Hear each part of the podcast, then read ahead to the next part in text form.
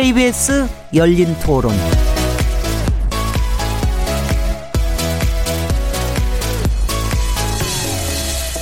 안녕하세요. 묻는다, 듣는다, 통한다. KBS 열린 토론 진행자 시민 김진혜입니다.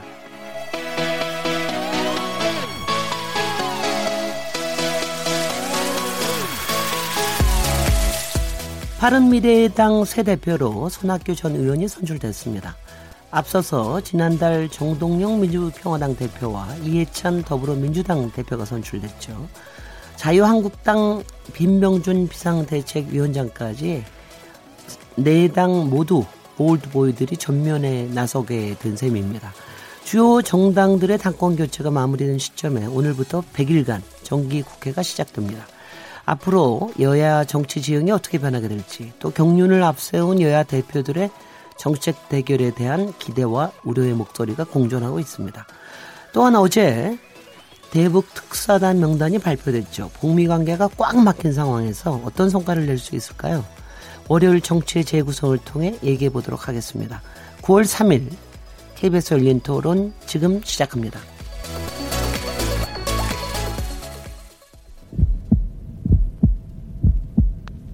살아 있습니다.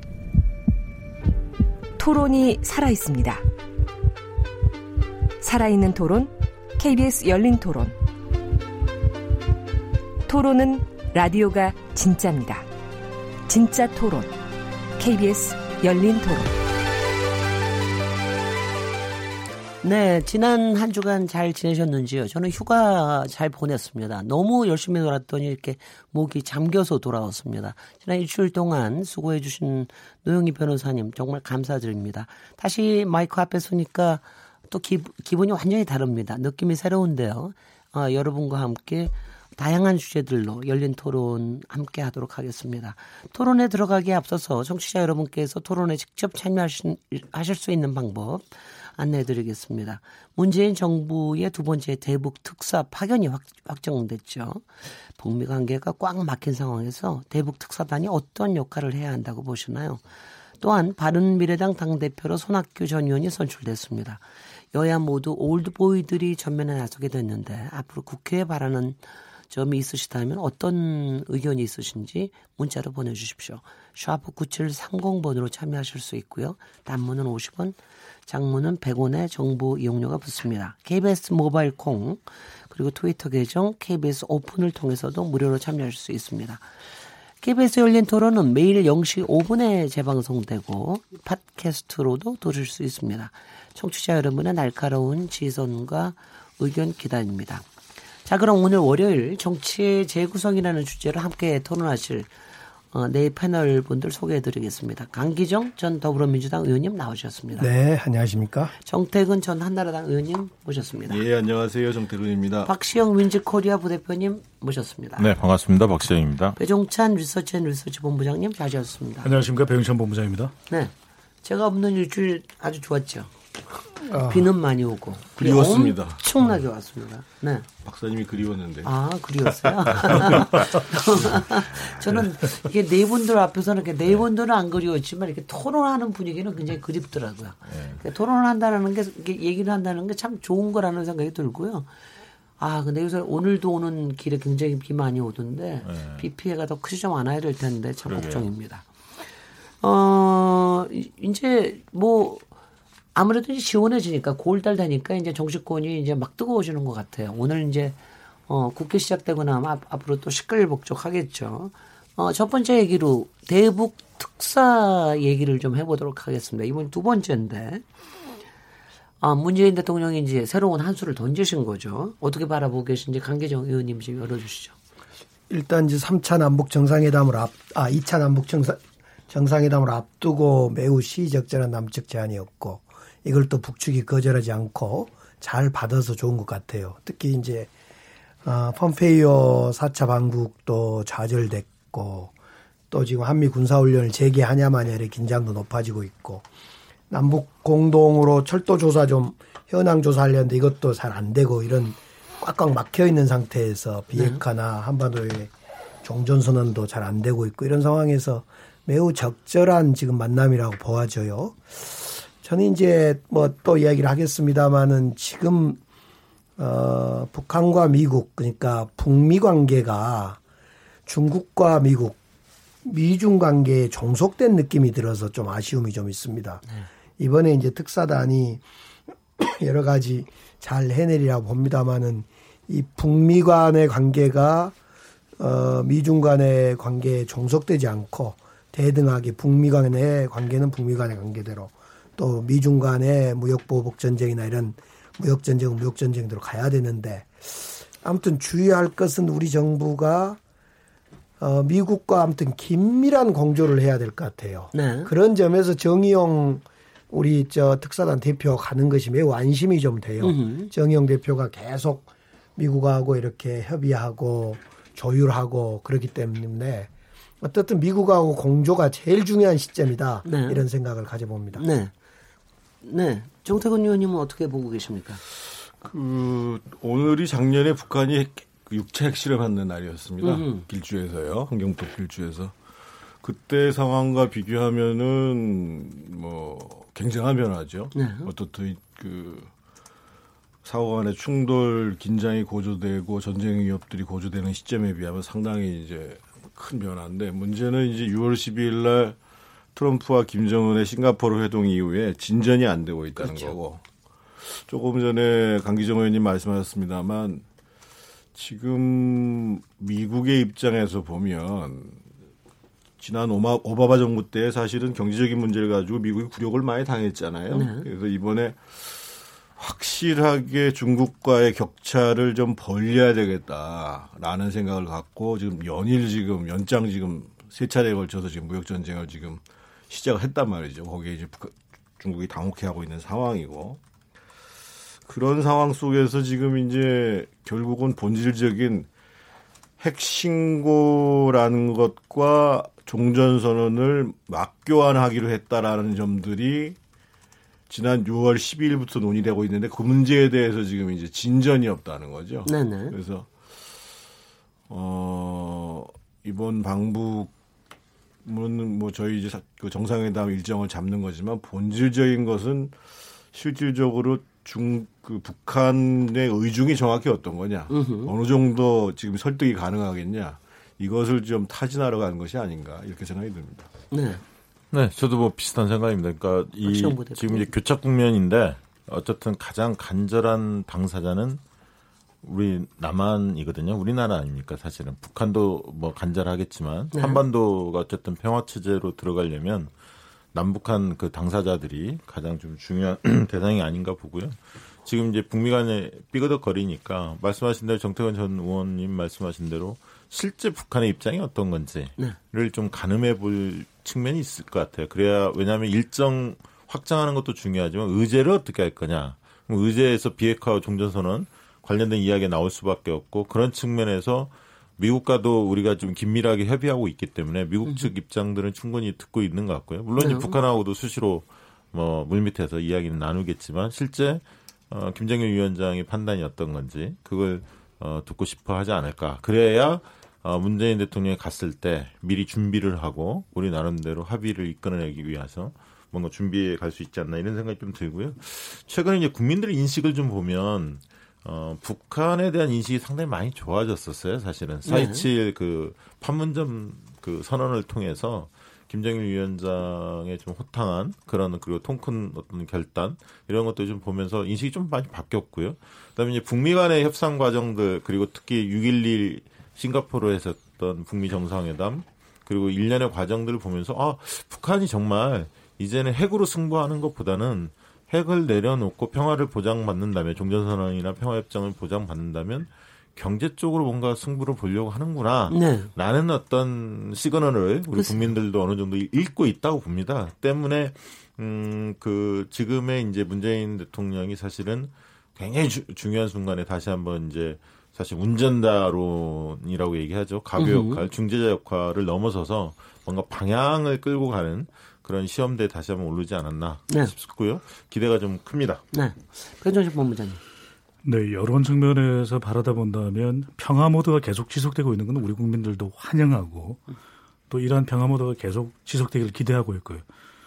또 2차 특사단도 1차 특사단과 구성이 동일하다는 점도 연속성 측면에서도 환영할 만한 일이고 핵심적으로 이번 이 남북 정상회담 전에 이 대북 특사단이 파견되는 데 있어서 우리 국민들의 여론을 핵심적으로 요약을 해본다면 한 음. 걸음만 더. 한 걸음만 더. 진전. 반 걸음만 더 가도 좋을 텐데. 그러니까요. 네. 네. 여기서 뭐 한 걸음이라는 건 네. 조금 더 나가야 된다는 네. 상징적인 의미인데, 어, 대북 안보가 우리 국민들한테도 중요하고 또 대통령과 정부에도 중요할 수밖에 없는 것이거든요. 문재인 정부 1년 정도 됐을 때의 평가를 보면 대통령 지지율과 거의 비슷하게 이 남북 관계에 대한 평가도 이루어졌습니다. 네. 지금 대통령 지지율이 내려와 있다면 이 남북 관계에 대한 평가도 대통령 지지율만큼 일 가능성이 높거든요. 네.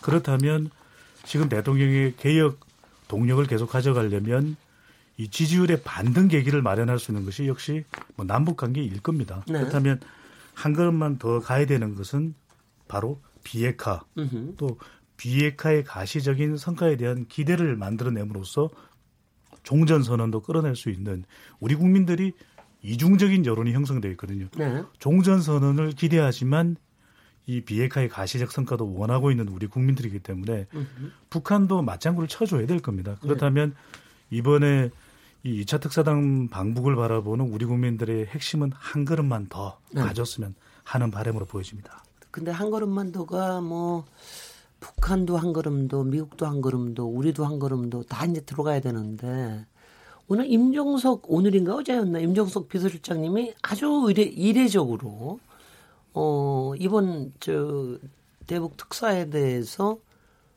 SNS에다 글을 올리셨어요. 보통 그런 경우가 그 비서실장이 하는 경우가 굉장히 드문데, 근데 비서실장이 혹시 임종석 비서실장이 대북 특사단 대표로 갈지도 모른다는 그런 얘기도 좀 있었었는데 이런 점에서 이번 대북 특사에 대해서 하여튼 어 거는 기다라고 그럴까? 어떤 뭐, 뭐, 위기감은 아니라 할지라도 이런 게 좀 있는 것 같아요, 관계적이. 글쎄, 저도 그걸, 그 페이스북을 봤는데 전 대수롭지 않게 봤어요. 네. 단지 그냥 이번 그 대북 특사단 두 번째가 정의원 서훈 그 5인이 뭔가 아무튼 성과를 반드시 내야 된다는 어떤 간절함으로 저는 읽혀져서 네.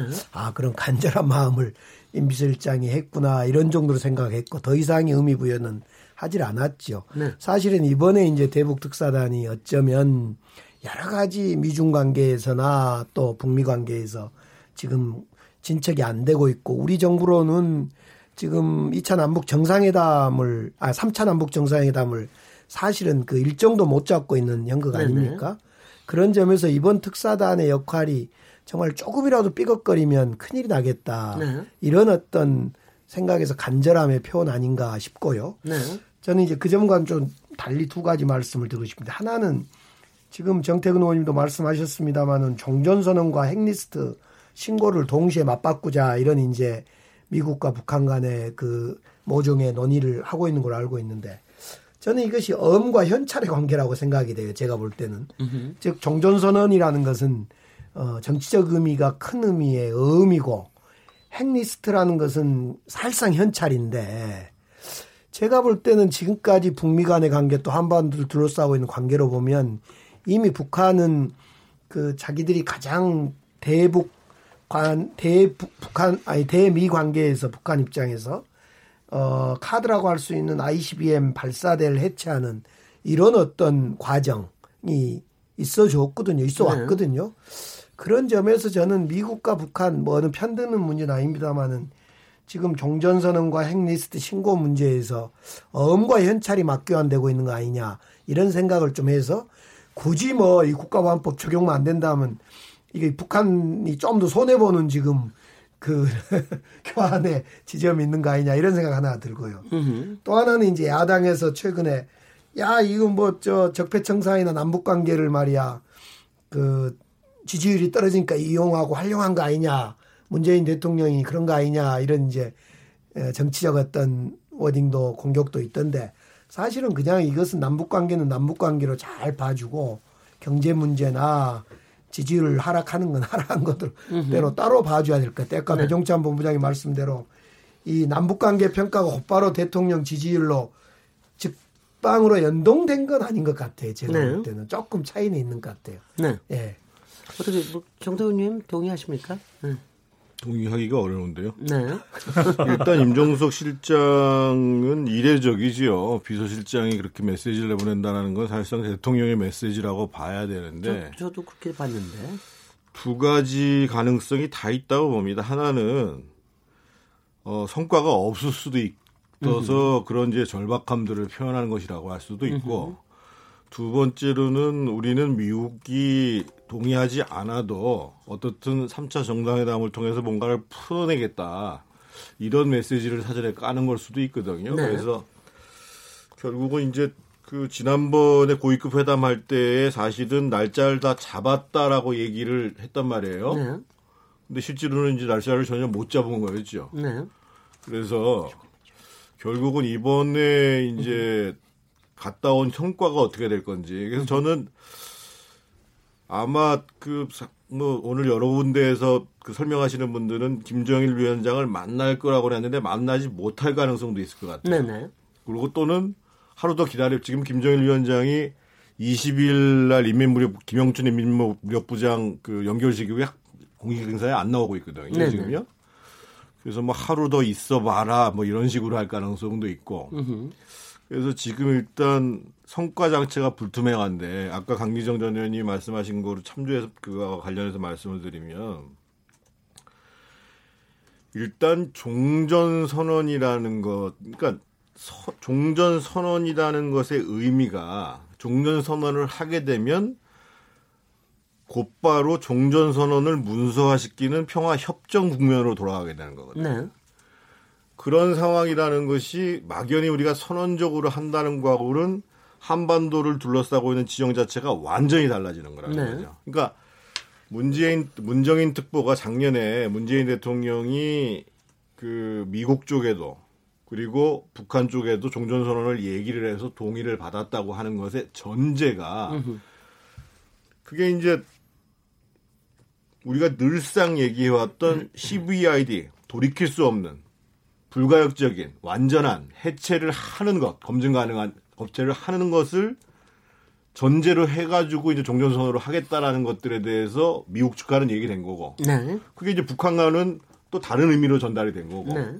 그런 과정 속에서 지난 6월 12일 날 만났을 때 이거는 이제 뭐 공인된 얘기는 아닙니다만 상당수의 지금 이제 외교 전문가들이 하는 얘기가 트럼프 대통령이 종전 선언이 어떤 의미라는 것을 몰랐을 가능성이 크다는 거예요. 가면서 가면서 배우시더라고요. 네, 보니까 몰랐을 가능성이 있다는 거예요. 네. 네. 그래서 실제로 그것을 비핵화 문제하고 같이 연기를 연명을 할 그 연설을 하려고 그러다가 네. 아 이거 아니네 네. 해가지고 그럼 CVID가 아니면 곤란하지 않았냐. 그러니까 이제 완전한 비핵화 얘기 나온 수준에서 네. 정리가 된 거라는 거예요. 네. 그래서 이거를 기본적으로 어음과 현찰 관계로 바라봐서는 안 되고요. 일단 종전 선언에서 바로 협정 단계로 넘어가면 음. 질적인 전환인 겁니다. 네. 한반도에. 네. 질적인 전환이 오는 겁니다. 기본적으로. 네. 그래서 그것을 지금 북한에서는 원하는 거고 음. 그것이 되려면 적어도 비핵화의 과정이 시작돼야 되는데 비핵화의 과정의 시작은 첫 번째가 음. 핵리스트를 신고하는 거다. 네. 이게 부딪히고 있는 거예요. 네. 임종석 예, 비서실장과 관련해서 좀 주목을 해보는데요. 대통령 비서실장이라고 할지라도 정치인 또 임종석의 존재감도 있는 것이거든요. 네. 대중에게 뭔가를 알린다는 건 역시 주목받을 수밖에 없는 것이고 이 그럴 것이라는 걸 생각지 않고 이 대중에게 보내는 메시지 이해하기 쉽지 않거든요. 그렇다면 임종석 비서실장이 어떤 키워드랑 연결되냐면 남북 북한이랑 연결되는 것도 또 사실이고요. 네. 올 초에 이 북한 관계가 부각될 때 임종석 비서실장의 존재감도 상당히 부각되었습니다. 네. 최근에 들어서는 그 존재감이 또 부각되지 않기도 하거든요. 이 본이든 본이가 아니든 차기 대권 주자로 물망에 오르고 있기도 하고요. 근데 관련된 아주 섣부른 일이기도 합니다. 아직 문재인 대통령이 임기가 많이 지나지도 않는데 차기 대선 후보를 이야기한 게 섣부른 일이기는 하나 대중의 관심은 또 차기 대선 후보를. 물어보거든요. 그런 최근에 일련의 지표들을 보면 임종석 비서실장의 위상이 차기 대권 후보로 상당히 높지는 않은 편이거든요. 그렇다면 정부가 이 대북 관계의 성공을 거두는 것은 물론 국가의 성공이고 문재인 정부의 성공이기도 하지만 임종석 비서실장에게도 매우 중요한 일일 수가 있습니다. 개인적 동력이 될 수도 있는 일이기 때문에 그 큰 관심을 대중들에게 던진 것 아닌가라고도 저는 해석되어. 네, 당신의 존재를 네. 존재감을 부각시키기 위한 것이죠. 저는, 네, 박시영입니다. 네. 어, 저는 뭐, 저, 비서실장이 국민과 소통을 한다는 측면에서, 어, 페이스북에 오래간만에 글을 올리셨던데, 저도 봤습니다. 봤는데, 네. 그 내용 자체를 읽어보면, 약간 비장함이 좀 느껴져요. 이게 뭔 얘기냐면, 지금이 만만치 않은 상황이다. 우리는 미국과 수시로 협의를 하고 있지만 이 북미 관계가 교착 국면에 있기 때문에 우리가 한 발 앞서서 뭔가를 좀 뚫고 나가야 한다. 마중물 역할을 한다. 새로운 네. 대화를 이끌어내는 데 있어서 그만큼 간절하고 어, 특사단의 역할이 중요하다. 여러분 힘 좀 주십시오. 네. 이런 호소예요, 사실. 네. 뭐 세, 대단히 무슨 새로운 내용이 있는 것도 아니고. 근데 이제 그 그만큼 어떻게 보면 지금 상황 자체가 그렇게 낙관적이지 않다. 에, 그런 것들도 보여준 측면이 좀 같고. 있죠. 네. 그만큼 왜냐하면 특히 이제 최근에 그 남북 공동 연락사무소 개성에 음. 서, 설치하기로 했던 거 이것 또한 이제 유엔 제재 관련해서 미국 쪽의 입장이 있다 보니까 계속 원래 이제 8월 달에 하기로 했다가 어 좀 미뤄지고 9월 초에 하겠다 정의용 실장이 그렇게 발표를 했는데 어쨌든 네. 이 문제도 매듭이 깔끔하게 지금 된 상태는 아닙니다. 그래서 네. 이제 그 문제도 협의하러 갈것 같고 이만큼 지금 특사단이 주목받는 것은 폼페이오 방북이 무산됨으로 인해서 이렇게 주목을 그렇죠. 받는 거예요, 사실은. 네. 그렇기 때문에 우리의 역할이라는 게 굉장히 커진 거고 어 저는 뭐 이것을 무슨 정치적 의도, 그 다음에 뭐 비서실장의 어떤 개인의 어떤 야망 뭐 이런 식으로 그 예를 들면 바라볼 문제는 아닌 것 같고요. 네. 그만큼 지금 상황이 좀 엄중하다. 네. 어, 그렇기 때문에 특사단 역할이 어, 굉장히 주목해서 국민들이 좀 보시고 힘도 좀 어, 기운을 좀 불어 넣어 어, 주십사 이런 어떤 당부의 얘기 아닌가 네. 생각이 듭니다. 네, 한 가지만 네, 정, 네, 한 가지만 짧게 좀 말씀드리면 네, 네, 편찬 본부장님부터 앞서 임종석 비서실장에 대한 정치적인 해석은 어떻게든 가능한 일이거든요. 그걸 뭐 야망이나 또는 다른 의미로 해석하는 것이 아니라 그렇게 볼 수도 있다. 네. 보는 국민도 있을 수 있다라는 것을 저는 좀 강조해서 말씀드린 부분이기 되면, 때문에 잘 되면 그런 부분들을 저는 네. 어떤 뭐 정치인의 야욕이다 이렇게까지 음. 연결하는 건 좀 지나치다라는 생각이 듭니다. 네 네. 제가 그 임종석 실장 페이스북을 한번 좀 열어봤습니다. 이 순간에 그랬더니 보니까 네. 매달 하나 또는 많으면 두 건 정도의 페이스북을 올리네요. 그러니까 오늘 전에가 이제 그 8월 16일 날 어, 아랍에미레이트의 아부다비에 태극기가 걸렸습니다. 광복절 다음 날인데요. 네. 또 6월 14일 날 독일 축구 관계, 6월 12일 북미 회담 잘 되길 바라던 바라는 아들 딸 구별하고 하나만 낳아라 뭐 이런 그다음에 5월 27일 그다음에 4월 27일 날 정상회담 관련 대통령 모시고 가는 것 이런 글을 이제 매달 하나 또는 많으면 두 개를 올린데 이번 글은 보니까 그 바램을 그대로 표현해주고 있는 것 같아요. 예를 들면 문재인 대통령이 가을 평양 방문 일정도 확정해 오고 폼페이오 장관의 조기 방북과 북미 간의 비핵화 대화의 진전도 마중물 역할도 해주고 또 그러는 속에서 냉엄한 외교 현실에서 미국의 전략적 인내와 동의 없이 어, 시대사적 전환을 이룬다는 건 참으로 가능하지 않다.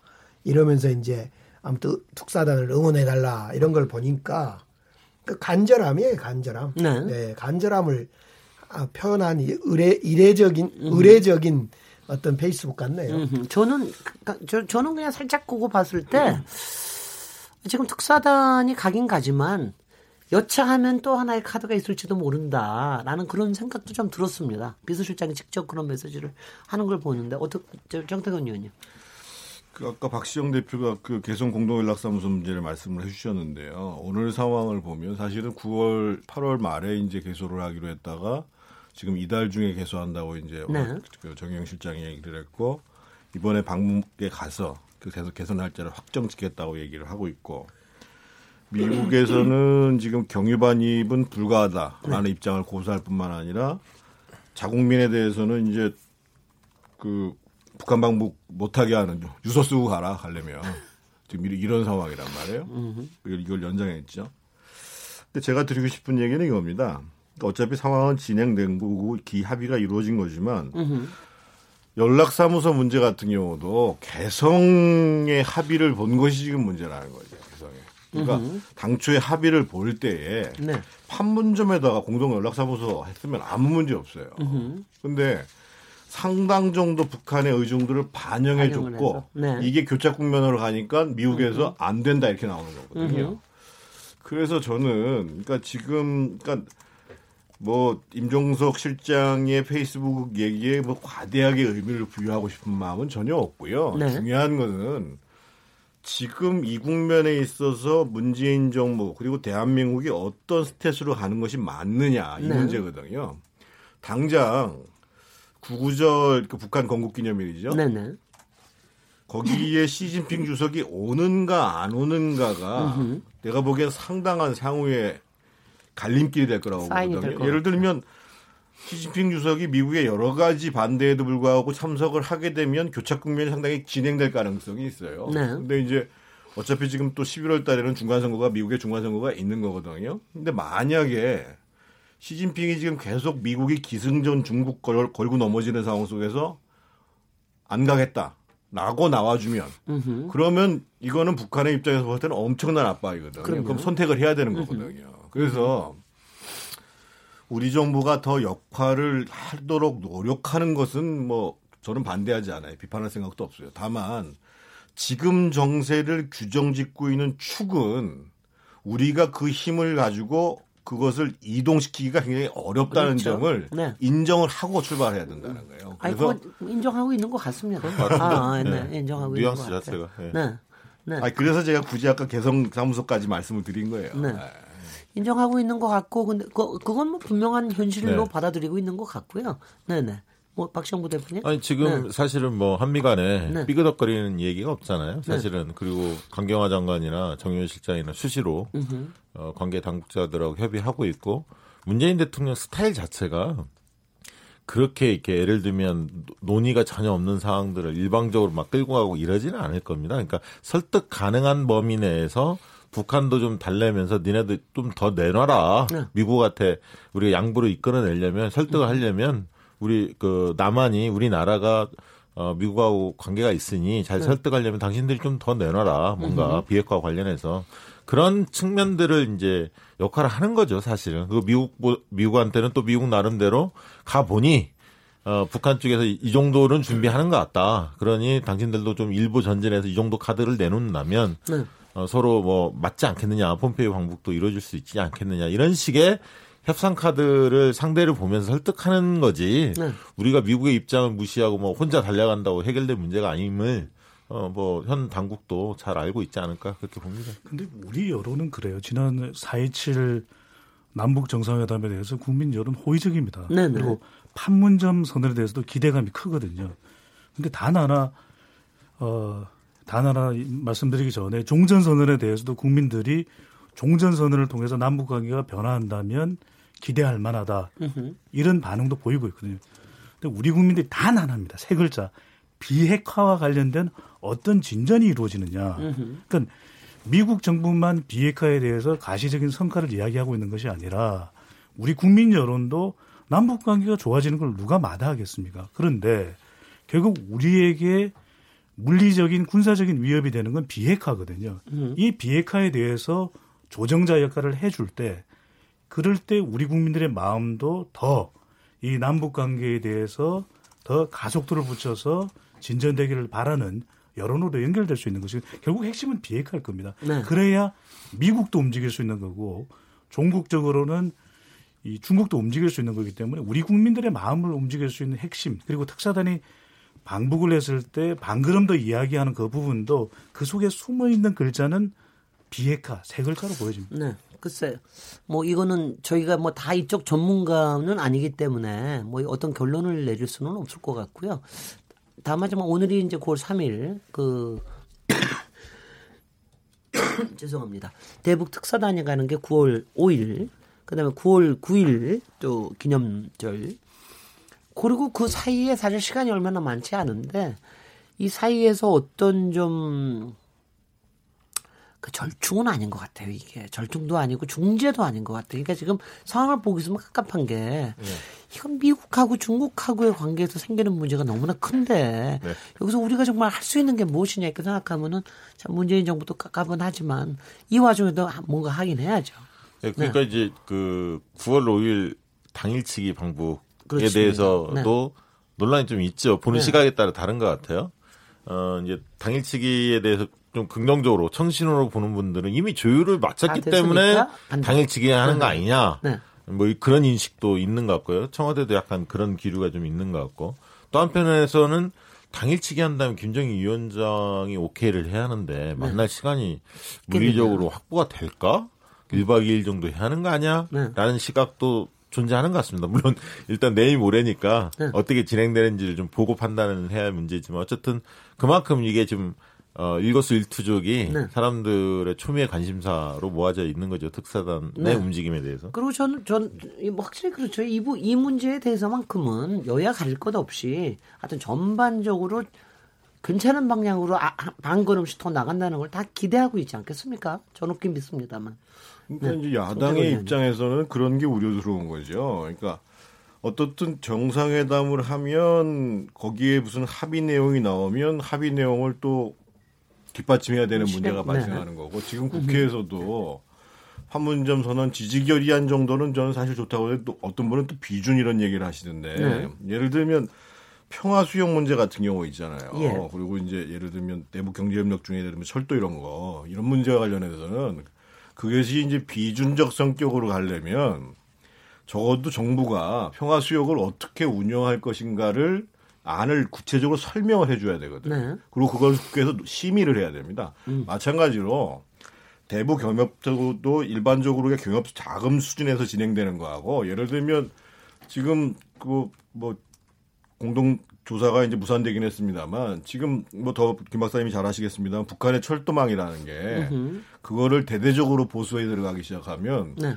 이게 뭐 10조가 들어가는지 우리가 알 수가 네. 없는 문제이기 때문에 네. 그런 것들을 어떤 원칙으로 하겠다라는 것들을 야당뿐만 아니라 국민들한테 설명을 해줘야 된다 이거예요. 이런 네. 문제가 하나 있는 거고 그래서 네. 이제 빨리 가지 말자는 얘기를 계속 하는 네. 거고 저는 그래서 이제 그 그러니까 야당 쪽에서 뭐 좀 심하게 공격하는 거에 대해서는. 문제가 있다고 생각하지만 네.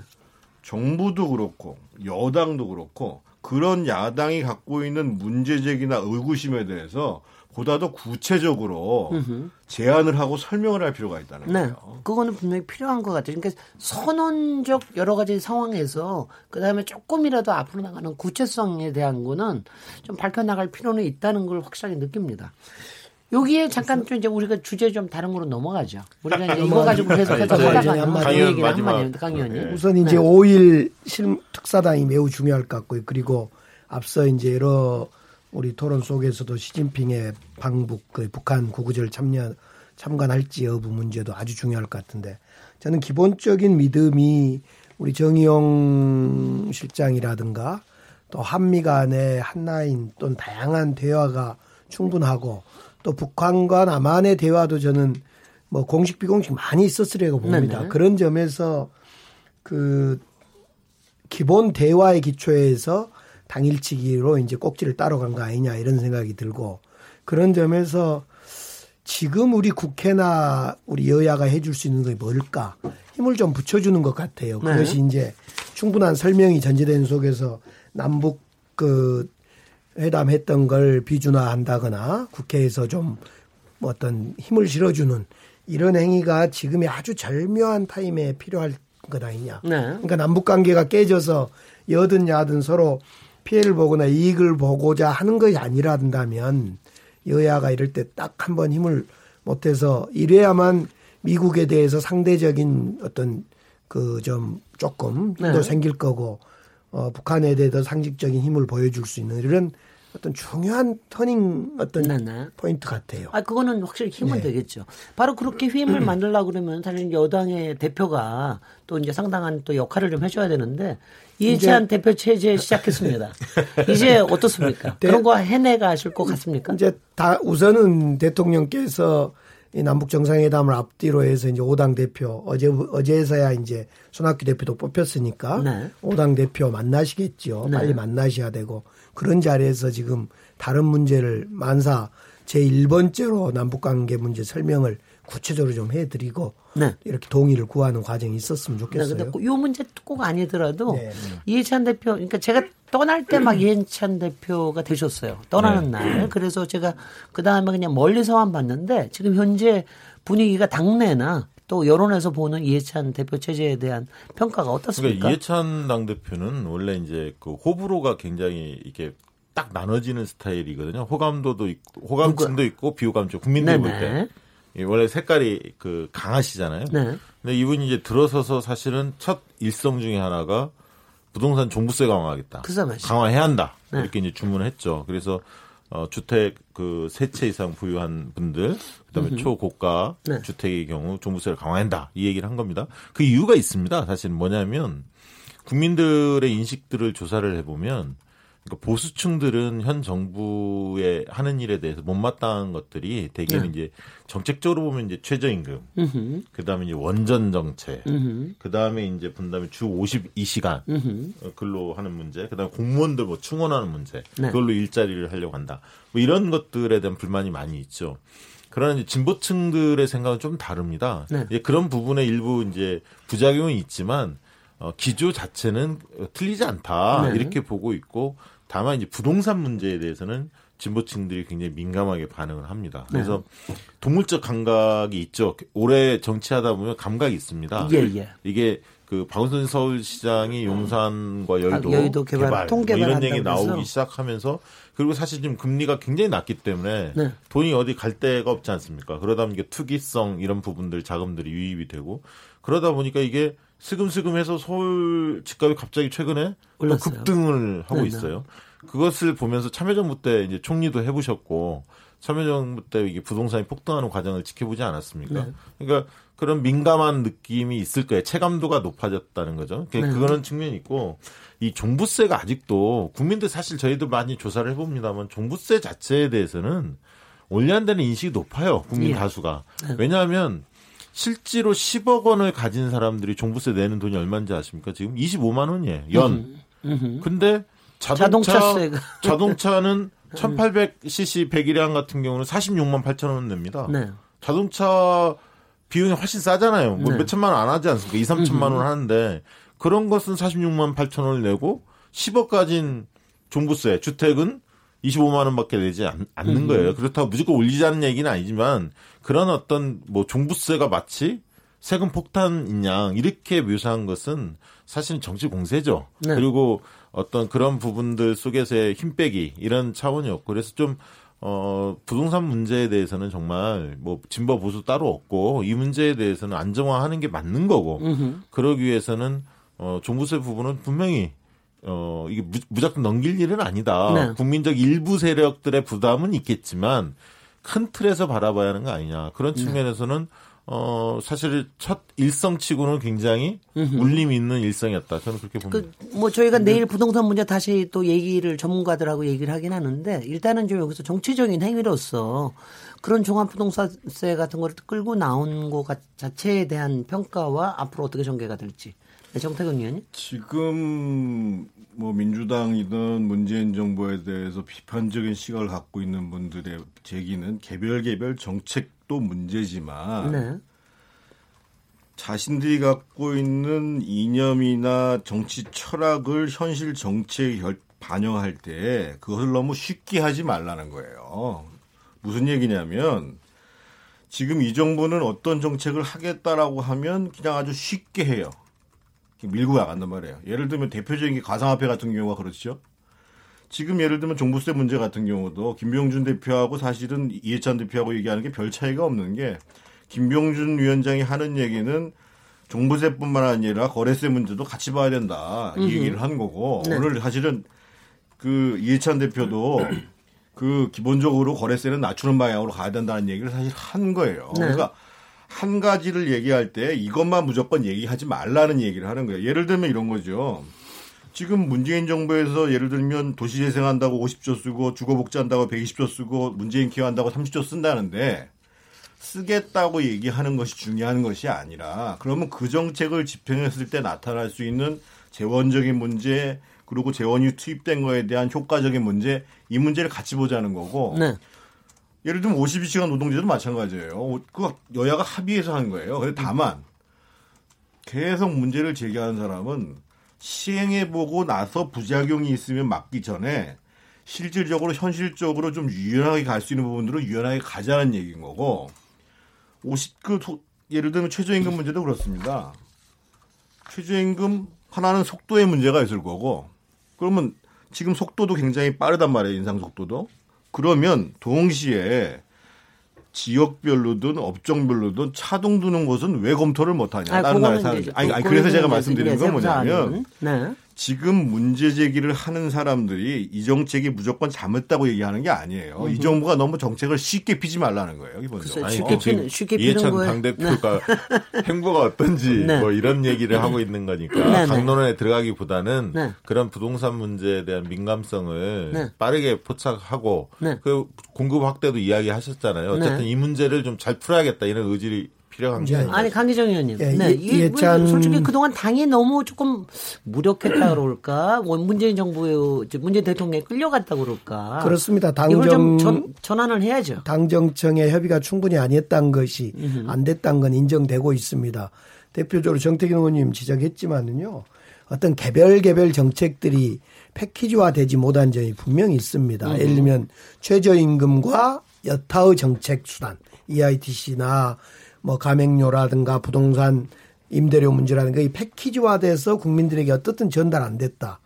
또 이번에 이제 집값 문제나 부동산 대책 문제가 솔직히 좀 아픈 건데요. 으흠. 예를 들면 김현미 그 장관 너무 예, 예, 깊게 안 들어갑니다. 깊게 들어가시면 김현미 장관이 했던 임대주택을 등록하면 세제 혜택을 주겠다. 으흠. 그런데 또 요 며칠 전에 이제 그 세제 혜택을 축소하겠다. 신규 임대주택 축소를 검토하겠다는 것뿐입니다. 아직은 신규로 으흠. 임대주택 최근에 집을 매입해서 전환한 임대주택을 전환한 것은 그 세, 세제 혜택을 줄이겠다 이걸 발표를 했고 그건 물론 이제 국회나 여러 가지에서 이제 함께 입법화될 필요가 있겠죠. 그러니까 중요한 것은 이런 몇 가지 정책에 대해서 우리가 충분히 부작용과 이 패키지화 하지 못한 점은 인정돼야 될 것 같습니다. 근데 모든 정책은 늘 보면 선의로 시작해서 이런 혼선도 일어나고 이제 그런 건 있더라고요. 그래서 이 점을 막을 유일한 방법은 당과 어 저 당정청이 하나로 으흠. 잘 이렇게 그 만나야 되고 논의해야 되는데 최근 들어서 이해찬 당 대표가 되자마자 그 당장 그날부터 총리 비서실장 당대표 만나고 음흠. 또 지난 31일입니까 얼마 전에 토요일 날은 어 금요일 날은 함께 워크숍을 하고 다음 날 더 나아가 청와대 대통령과 함께 또 역시 음흠. 어 전체가 한번 모여서 어떤 공감대를 가지는 이런 자리로 보면 당정청의 어떤 그 시동이 본격적으로 걸린 거 아니냐. 그건 참 국민들 입장에서는 좋은 거다 싶습니다. 네. 이해찬 효과가 있는 걸로 보여집니다. 네, 네. 전당대회 음. 전당대회 이후에 하락하던 대통령 지지율도 멈춰서 이제 멈췄죠. 횡보하는 네. 모습이고요. 음. 50%대에서 그리고 당의 지지율도 이 40%대로 회복되는 모습도 보여줬거든요. 네. 리얼미터가 CBS 의뢰를 받아서 지난달 27일부터 31일까지 조사니까 전당대회 음. 이후죠. 네. 약 전당대회 이후에 4, 5일간의 조사 결과인데 전국 2,507명 표본오차 95% 신뢰 수준 플러스 마이너스 2.0%포인트 응답률 7.3% 있고요. 무선 전화 면접 및 유무선 RDD 자동응답 조사 이 자세한 내용은 중앙선거론자 심의위원회 홈페이지에서 확인하실 수가 있는데 네. 30%대 후반까지 떨어졌었던 당의 지지율이 네. 전당대회 이후에 직후에는 41.9%, 음흠. 지금 소개해드린 조사에서는 41.4%, 40%대 초반에서 이렇게 유지되는 모습을 보여주고 있거든요. 이것은 어떤 의미인가 하면 핵심 지지층, 흔들렸던 핵심 지지층들이 다시 제자리를 잡기 시작했다. 네. 그건 이 경험과 경륜 그리고 당을 결속시키겠다라고 하는 이해찬 이 당 대표의 이른바 찬 효과. 찬 효과라고 그러더라고요. 찬 이해 찬, 효과. 이해 찬, 네.